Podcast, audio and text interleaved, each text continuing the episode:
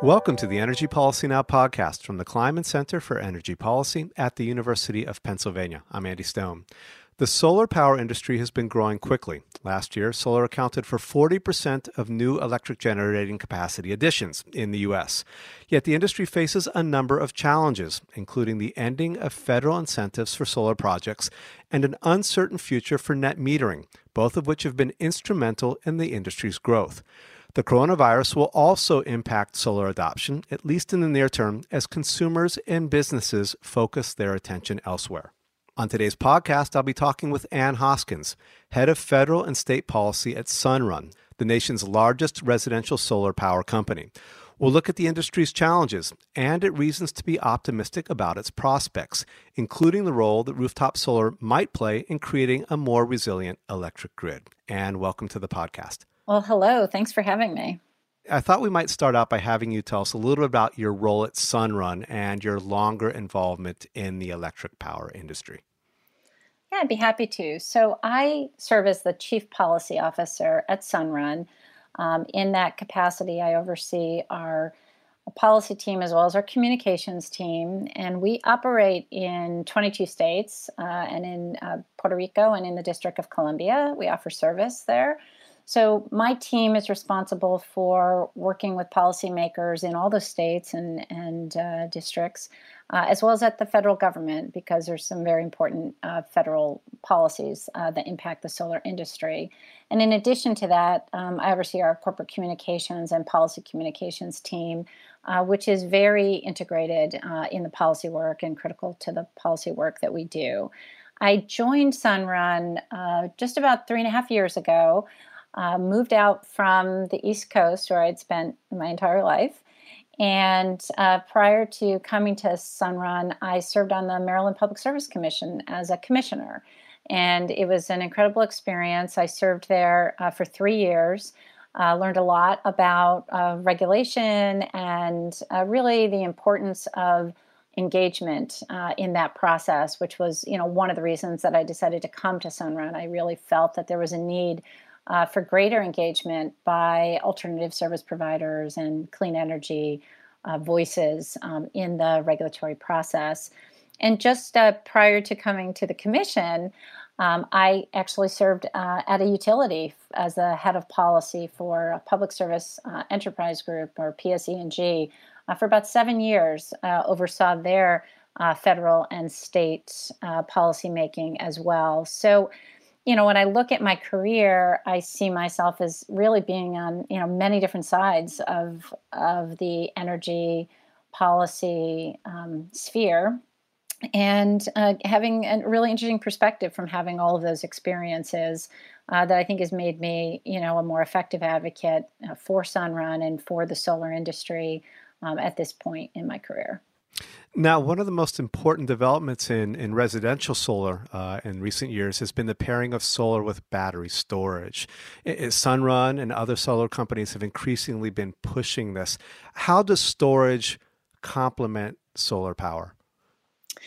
Uh, oh, it's such an exciting time uh, because of storage. So I mentioned that I, you know, joined Sunrun in 2016, and when I arrived uh, we were not yet uh, providing batteries along with solar, and now it's a core part of our offering, uh, particularly in uh, certainly in Hawaii. Um, most customers who, who have solar also have storage.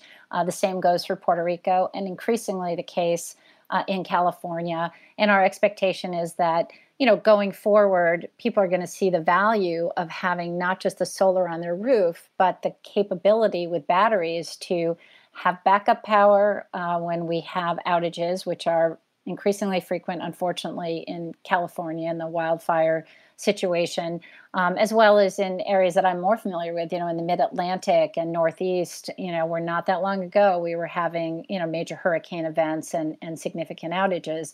So with batteries, it's, it's really changing the, um, obviously the capacity and the value for customers right because now not you know now they can have a source of backup but they can also use it to manage when they're using and how they're using their energy and this is turning out to be really critical in places like california which have instituted time of use rates uh, whereby you know energy is a lot cheaper in the middle of the day, very expensive in the late afternoon.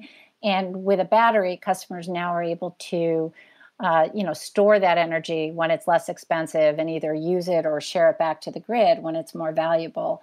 So batteries have really, um, you know, changed the the regulatory conversations. Um, and I think are, are going to be really critical as we look forward and, and try to think about how, how will you rebuild this grid and how can we use these resources you know to make a more um, resilient and cost-effective grid and, and that's really happening uh, very quickly over, the last couple of years as we've been bringing batteries onto the system well it sounds like in california where the duck curve has really been an issue this is a, a solution to that Absolutely. I mean, the idea that you know, you know, prior to batteries, there was a concern that there was almost too much clean energy in the middle of the day, which is you know sort of hard to hard to you know really wrap your arms around because there's such a need for us to transform our system to to cleaner energy. But with batteries, you're able to store that energy and use it when it's really needed, and, and get rid of some of the dirty, you know, gas fired, oil fired peaking plants, right? And and um, and really use this as a way as a source of capacity uh, that can be counted on, so that we can phase out some of that uh, dirtier energy. Now, how much does storage add to the cost of a typical residential solar system?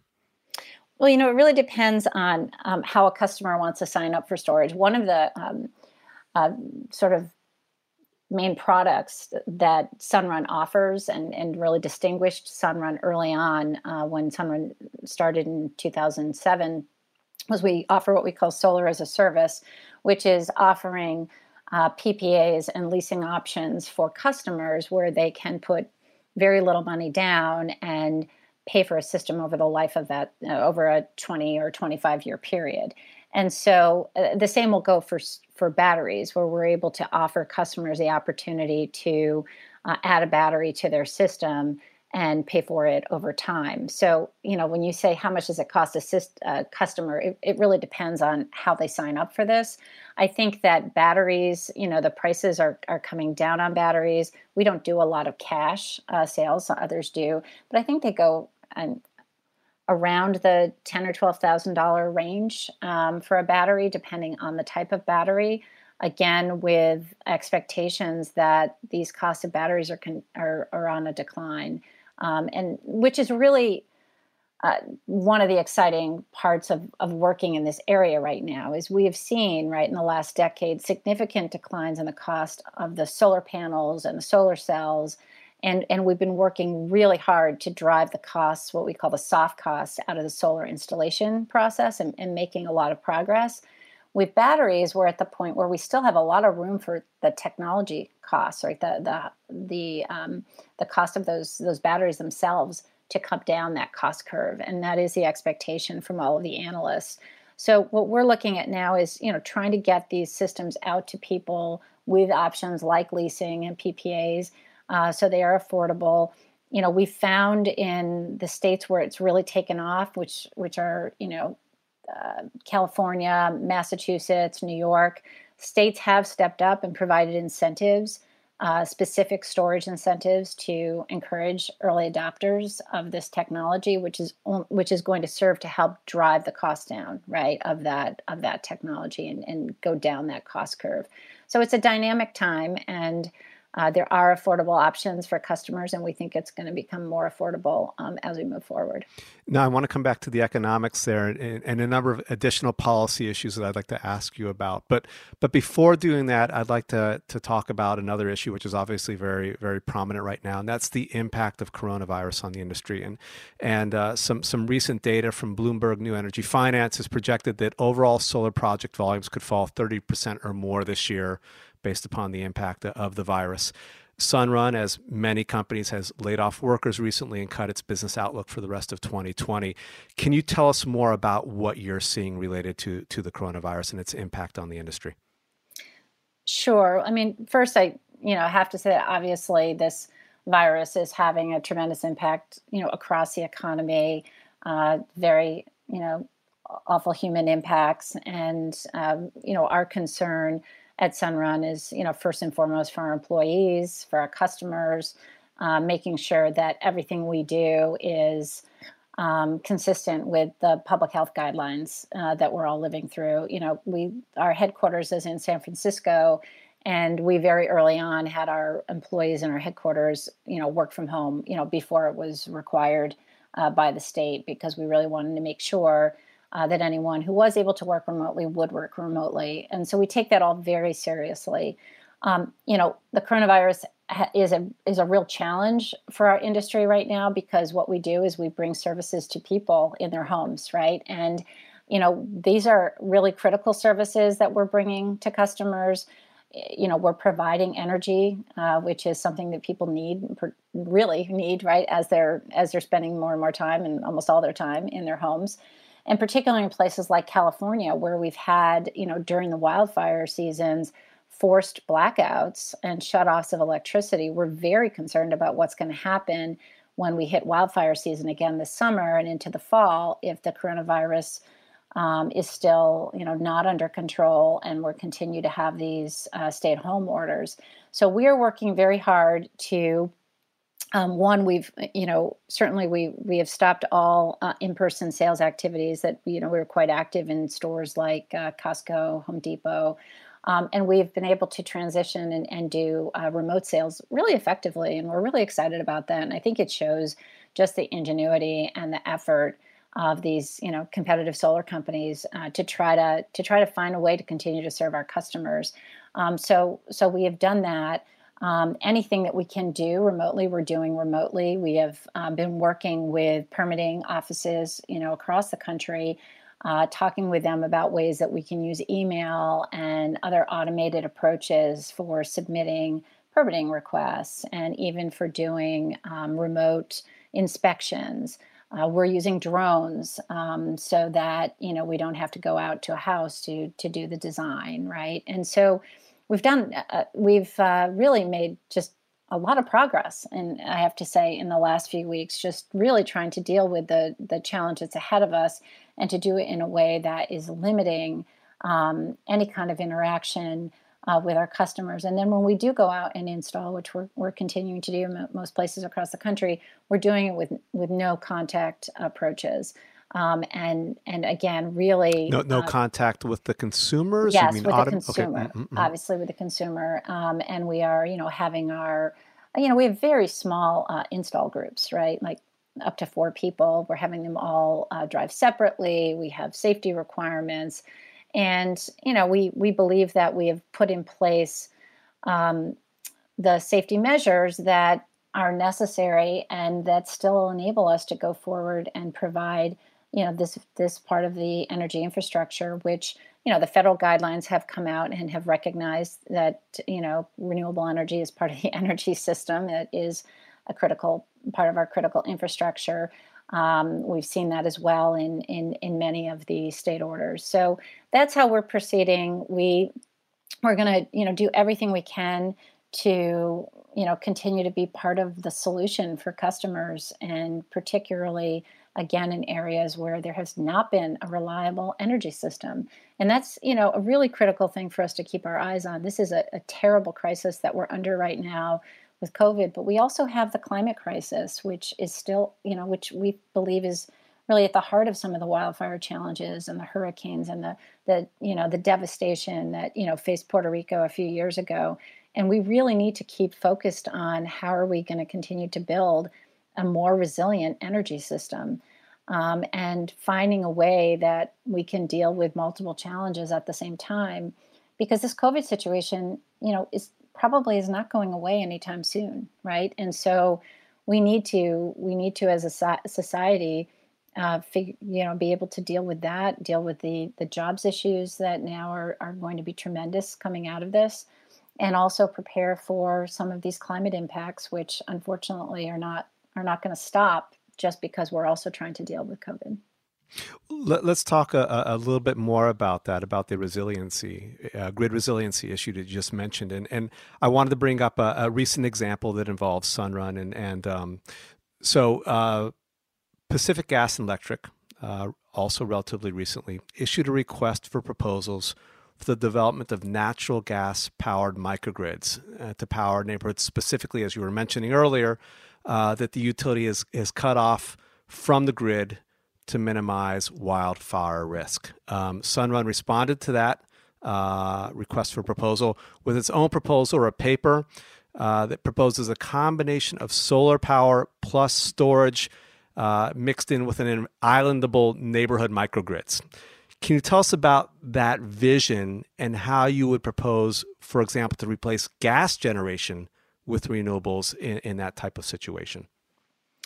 Uh, sure. Thanks. Thanks for that question. And you know, we we really do want to encourage utilities and policymakers to think a little more broadly when we talk about microgrids, right, and options for making the grid more resilient we have the capacity now with these batteries and you know residential and commercial solar projects to aggregate those right and and pull together you know thousands of those systems and have them available so that either you know we believe in and that's what the paper our neighborhood grid paper was about and, and it was put out there as a, a little bit of a thought piece because we really do want to work with the utility industry and, and network engineers and figure out how this could work but we think that there's the potential that you know you don't need to have 100% of the customers in a community having solar and storage you could have a subset of that and it could be um, segmented off um, at a substation level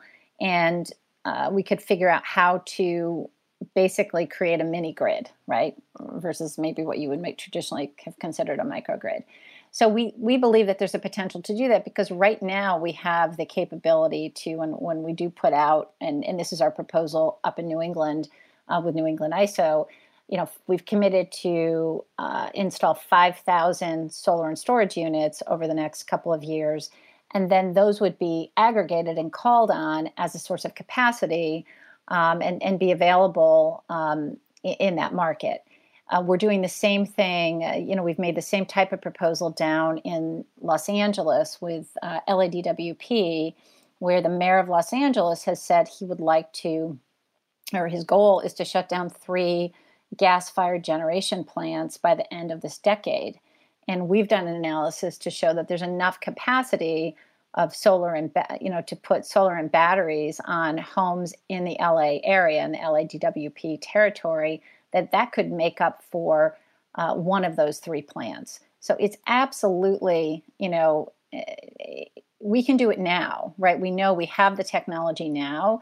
Uh, the costs have come down such now that you can aggregate these so that you're essentially, you know, pulling power together uh, from multiple homeowners and businesses in a territory rather than having to rely on a large centralized plant and the centralized infrastructure like the transmission and distribution system, which we have found in times of climate change is not very reliable. So that's the concept. So I'd like to ask you about some of the major policy issues impacting the industry right now. And outside coronavirus, one of the major concerns seems to be the ramping down of the solar investment tax credit or the ITC the renewable energy industry sought to have the, the tax credit extended as part of the recent $2 trillion federal stimulus package, again, linked to the coronavirus. Uh, that didn't happen. What will the industry do next, given that the extension wasn't granted? Well, we're still working on it. You know, we, we came very close to being included in the December timeframe. Uh, we're having conversations as part of these stimulus packages. You know, we understand there's going to be more uh, because sadly the the situation is is so dire uh, for our country right now. And we think this is, you know, completely appropriate uh, as one of the solutions to come out of these stimulus packages. You know, for a few reasons. One, again, we really need to be considering. We we need to be working on the climate challenge. We can't be setting that aside and hoping it's going away because we have this challenge. And so that's something that, you know, we've we've had great advances both in the distributed front as well as the, as well as the utility scale, you know, clean energy sources, you know, over the last decade. This isn't a time to stop that. And one of the big drivers has been access to capital through the investment tax credit. It's a tried and true method of accessing private capital for us to be able to go out and do the things like I mentioned, where we're able to finance systems up front and then have customers pay for them over time. That's been really the single most uh, valuable tool for expanding access to uh, home solar and uh, you know any kind of distributed energy because customers don't need to put all of that uh, capital up front themselves right? They can pay for it over time. And that's been the investment tax credit that has fueled that. Investment tax credit has also resulted in you know the largest job creation. Um, you know solar installers i think were one of the fastest growing uh, categories of jobs uh, around the country until covid hit. And so it's really important for us to think about that when you're looking at the stimulus, you know, goals. Here is a, you know, here is a policy that we know how to use and that will put capital in the hands of companies that know how to use it and put people to work and bring a valuable um, product out to the public. So we are con- continuing to have those conversations. Uh, one thing I, you know, want to clarify, it's, you know, obviously it's not ending uh, right now. It, it, went from uh, 30 to 26 um, percent. Uh, it would go down to 22 percent. You know, we think that it's an important time, you know, for policymakers to realize that that would be a very significant reduction at the absolute worst time. So, uh, you know, we're hopeful that uh, with so many, you know, customers around the country, people around the country who believe in renewable energy and who want it. Uh, so many folks whose whose jobs are related to uh, to this growing part of the uh, economy. Uh, that our uh, legislators and, and the president will see how critical it is to include this in, in one of these packages. You know, absent the current health crisis, I want to ask um, what was the industry expectation for uh, the development of solar once that ITC uh, does expire was the belief that the industry is now strong enough and solar is economic enough that it, it, could stand on its own without that?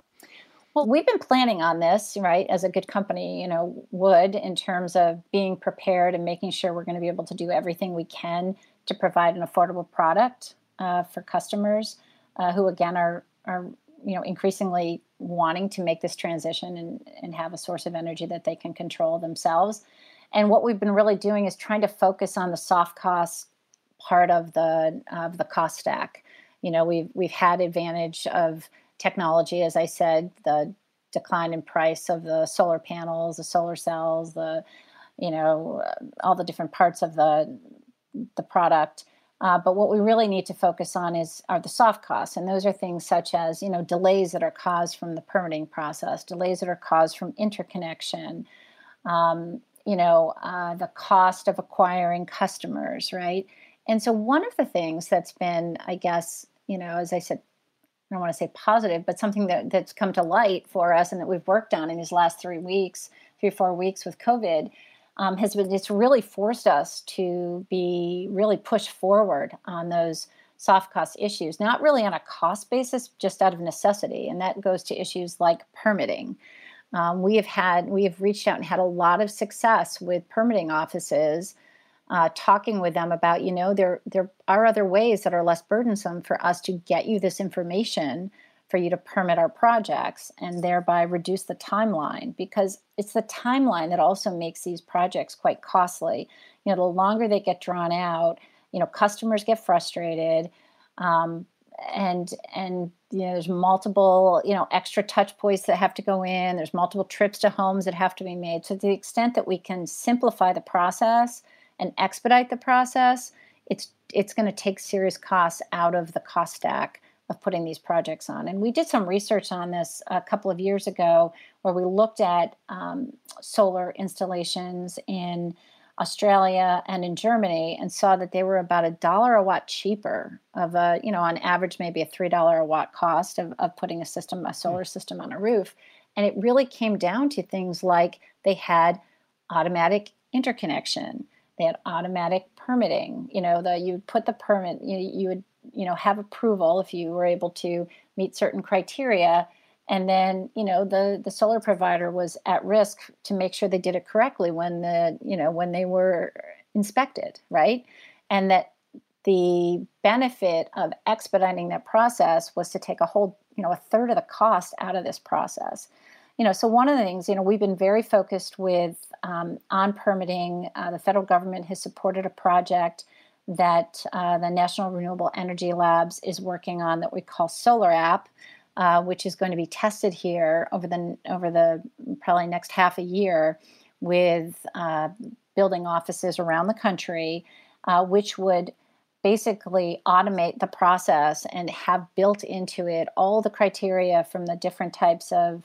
um, you know agencies that that look out for you know safety and and um, the criteria for those are going to be built into this app that uh, what we're planning to do is to try to make that available for free for uh, permitting offices around the country with the hopes that this really will simplify the process for both the public officials as well as the solar companies. But the other area that's going to be my next priority on this is to work with the utilities to find a faster way to do the interconnection. You know, we know that we've got some utilities, and California utilities are, are really very good on interconnection, and they can do it now. They've automated it a few years back, and, and they can, you know, go through the process in a couple of days. We have other utilities where it's weeks, right? And it just doesn't make sense. These projects are not that complicated. Uh, they don't put that much stress on a system. You know, they're not large, you know, projects that you know potentially are really going to impact the distribution system in any significant way.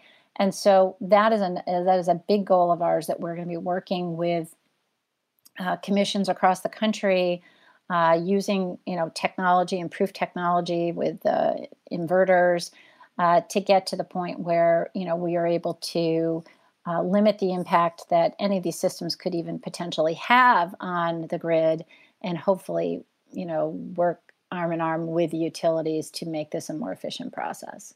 One other challenge I wanted to ask you about uh, we've talked about the investment tax credit, which is uh, federal subsidy.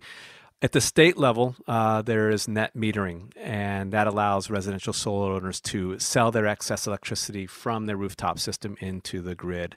A number of states and utilities have pushed to reduce net metering payments or eliminate net metering altogether. How important is net metering to solar economics, and, and where do you see this going? Sure.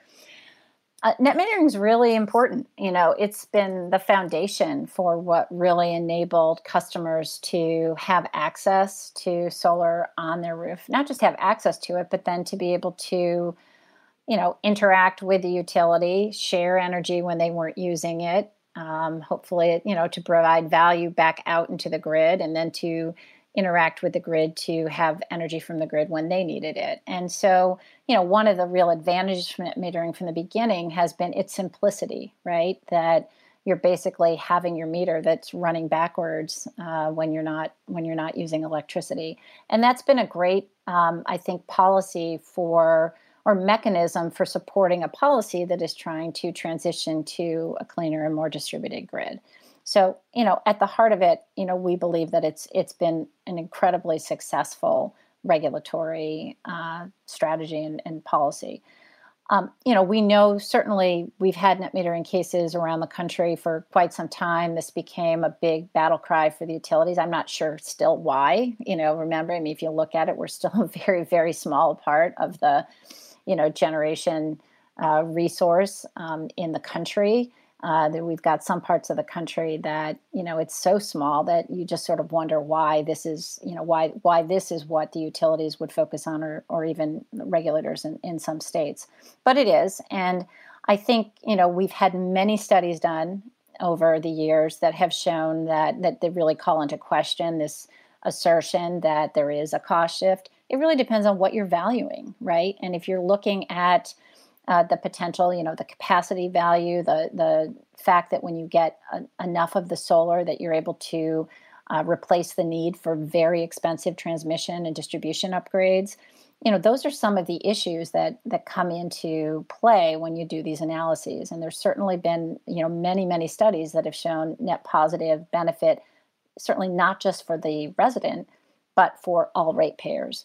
That being said, you know, we know that that you know at, at the heart of this issue is that utilities have you know made these sort of sunk co- these investments in their grid and as customers reduce their demand whether it's through energy efficiency, whether it's through doing their own solar, whether it's by you know turning their you know TVs off. you know, um, what happens is you know when you have a system that is paid for on a you know volumetric basis on a per kilowatt hour basis, you know those customers who have reduced their demand from the utility are paying less of it.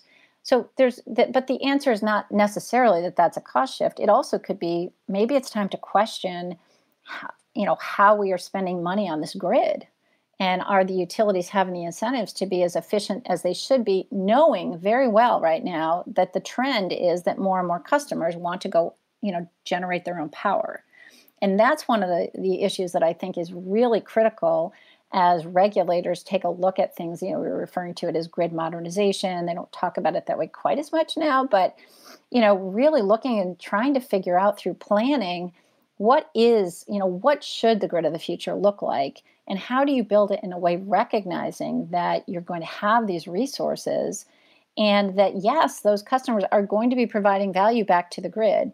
And that's the other element of this. So, so one, you don't want to overbuild the grid, knowing that there are going to be fewer you know kilowatt hours to pay for that grid. You want to build it smartly and it's got to be safe.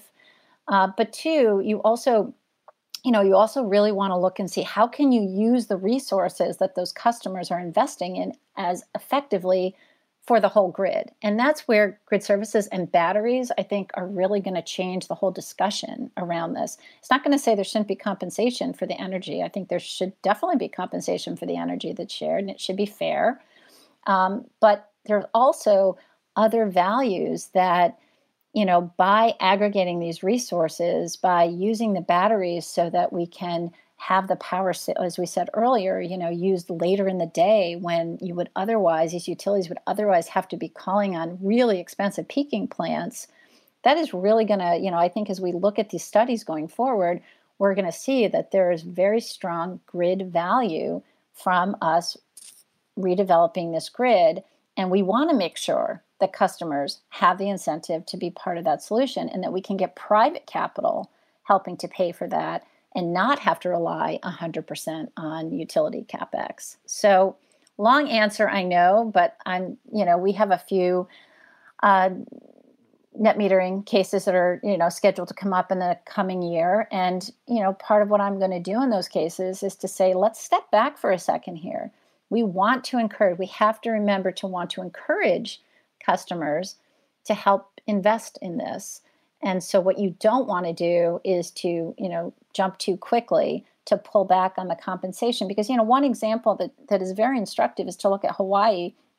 You know, Hawaii a few years back, um, I think they were worried. You know, in that place they had like way more capacity of the solar, you know, than any other state is anywhere near to hitting. I don't know, it was 20 30% of the of the i think residents um, had solar on their roofs and i think they were you know they were worried that maybe they were hitting a capacity for their distribution system so they just restricted any um, exports into the grid and basically you know restricted net metering. And the result is customers all went out and got batteries which was great uh, for us. You know we have a lot of customers with batteries but then the commission realized wait, this isn't very efficient. Why would we want those customers just to keep all the energy for themselves? We should come up with you know regulations when we get to that level of penetration where we can smartly use their resources right and they actually came up with you know rules that that allow smart export i think they refer to it as so that's really what we have to be thinking about is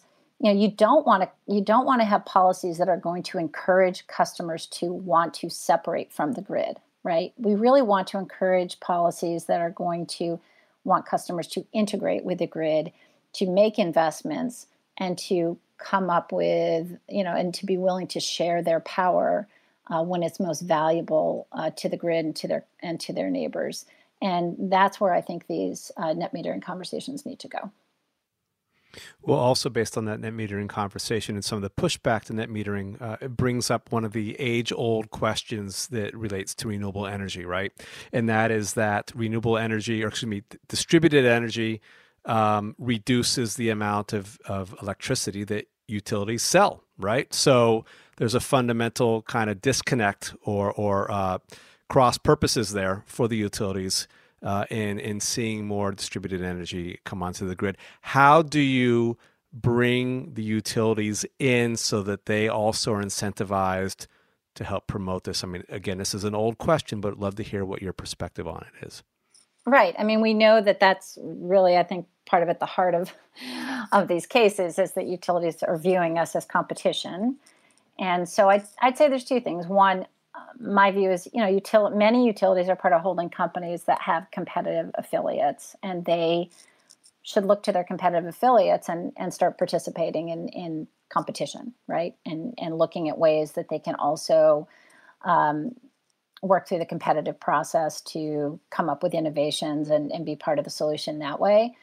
Um, as for the role of the sort of distribution system, which is critical, right? I mean, we need to have a core distribution system. Nobody, I mean, certainly it's not our view that we want everybody operating their own you know utility in their house right we do very firmly believe that the that the approach here should be grid services and integration so that means in my view there's there's a rule a role for distribution utilities to be essentially if you want to call it the distribution system operator you know the way that we have rtos and isos you know at the wholesale level it's a really important role because you know right now sunrun is is i'd say the leader around the country for sure in uh, solar and batteries and looking at opportunities to do these aggregations and talking with utilities on grid services but others are going to be following behind us right? It's a very competitive you know um, uh, system. And so you know we know our other companies are all also working on putting together these offerings.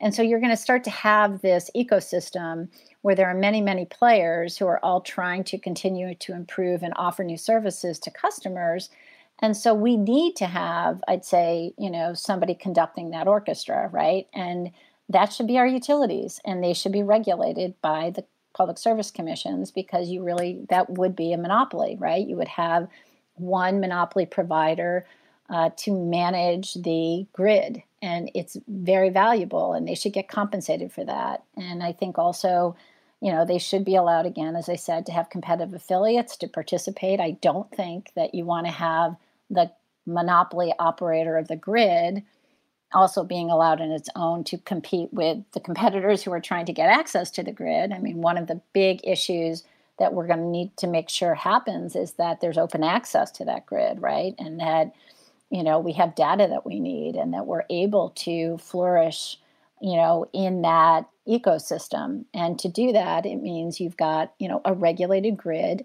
um, where they are you know compensated for it.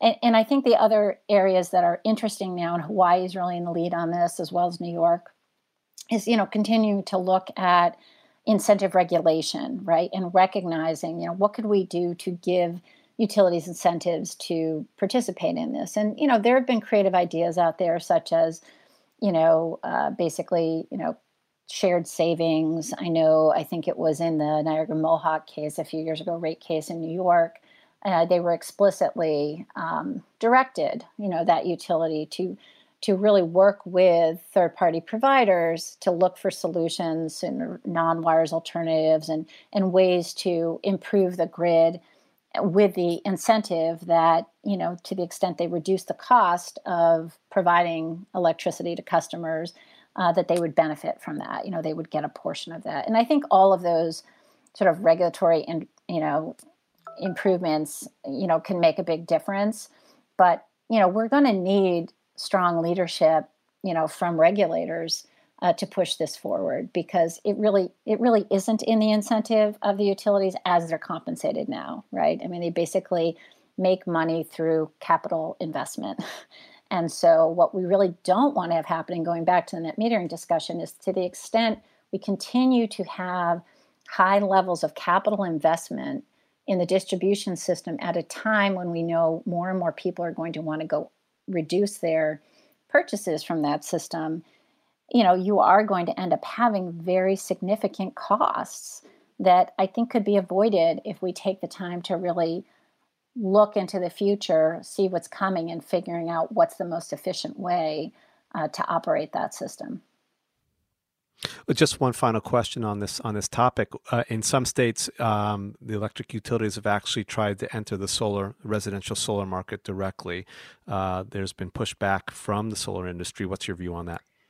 Right. You know, I, I come again from you know, the Mid Atlantic, right, which you know, both as a regulator and even when I was, you know, an advocate uh, for PSE&G, we were always advocating uh, for competitive markets, right, and for you know the fact that those markets have been restructured and you had pulled generation out, and that the idea was that you were going to get more efficient results by uh, allowing competition. And I believe that. And like I said, from my own personal experience, my day to day experience working in different these different types of entities there is a drive towards innovation and cost reduction when you allow competition. And my concern would be like, yes, if there's a market failure somewhere, if there's a place where there are not competitors coming in yet, um, then you know I can see some, a, a, role where utilities can help. Um, if there's a nascent technology that you know there could be a you know a public benefit from, but for the most part, I think what utilities can do and and their role is to operate that network and open it up and make sure like for instance as i said when we have a customer who wants a solar and battery what we really need the, the utility to have we need them them to have excellent engineers who can make sure that we can all interconnect quickly right that's what we need them to do i don't think that we need the utilities to go and offer customers batteries and solar solar systems and have the ratepayers pay for it um, I just think that that is probably going to end up in a more costly solution. Um, and you're going to lose the advantage of having multiple players out there trying to do better than the other one. Now, I did want to address one issue, which is on you know access of access to uh, these services from lower income customers, and we're you know one of the one of the important mechanisms for that, like I said, have, have been these uh, leasing products, right? That that reduce the upfront capital expense. But we are also very focused on that in terms of just trying to work with public officials um, and public policy programs to try to figure out how you make that work, right? And, you know, uh, one of the successful approaches in California has been, you know, they've got targeted programs for um, incentives for affordable multifamily housing. And so Sunrun has entered into that over the last year, and we're really excited about it, basically, where you know we're able to use through virtual net metering to bring the advantage of solar that's now going to be you know on the top of these apartment buildings um, to the advantage of the renters. And so i think we're finding ways through smart policy incentives to be able to ensure that it's you know it's not just the homeowners who are going to have access. You know we also know while you know sunrun's not active in this market yet you know community solar is another mechanism where you know people who may not own a home are able to participate in solar and i think that's what we really want mm, should be doing is you know continuing to look at those kind of innovations to expand access and not go to the not take the approach where we're saying all of a sudden we're going to need to rate base all of this because you're going to end up with i just don't think you're going to get as efficient outcome so, Anne, a final question for you here. So, as we're looking at the current situation we're in with, with COVID, um, and the challenges that the industry faces. Um, what are your particular challenges that you're going to be looking at or dealing with going forward from this point? Right. Well, thank you again for the opportunity to speak with you today. You know, one of the challenges that we didn't really get to talk about um, is a challenge that probably everyone is facing right now who is uh, at, you know, stay home orders, which is, you know, how do you communicate? How do you continue to, as an advocate, advocate uh, for the work that uh, you're doing. And one of the the concerns I'm going to have, you know, many of the uh, regulatory proceedings and legislative proceedings have been, you know, either put on hold or scaled down. We're certainly not having the, you know, in person. Uh, ability to go meet with legislators or to participate in working groups or stakeholder groups, you know, at commissions. And I think this is going to be a challenge particularly for organizations like you know the competitive solar companies or energy efficiency companies you know or advocates you know environmental advocates uh, that do not have you know as many resources honestly as as some of the utilities do in these proceedings when you look at our issues. And we certainly want to make sure that there's still going to be an opportunity for advocates um, across the board to be able to give input to what are you know really critical policy decisions. We have to find a way that we're going to be able to have you know stakeholder proceedings if this you know if these restrictions have to continue on for you know any extended period because one of the things over time that's been very important you know in the solar industry has been you know the interest of the consumer being heard and you know we have very strong uh, advocates from you know our employees you know to people who have put solar on their homes who really believe that this is a, a, really critical um, part of our infrastructure that needs to be advanced, uh, particularly given the, the challenges of climate change or or jobs related issues um, that are you know related to the the ability of solar to create so many jobs.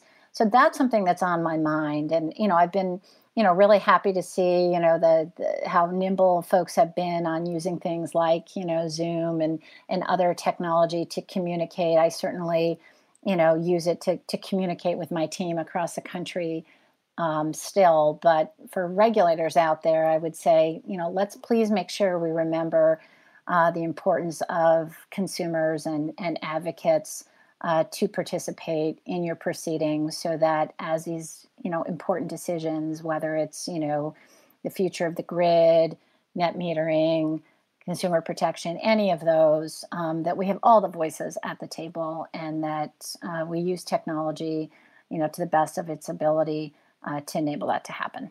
And thanks very much for talking. Yeah, thank you. And thanks to our listeners for tuning into this episode of Energy Policy Now. Keep up to date on the latest research and blog posts from the Kleinman Center for Energy Policy by subscribing to our Twitter feed at Kleinman Energy or visit us on our website. Our address is kleinmanenergy.upenn.edu. Thanks again for listening to the podcast and have a great day.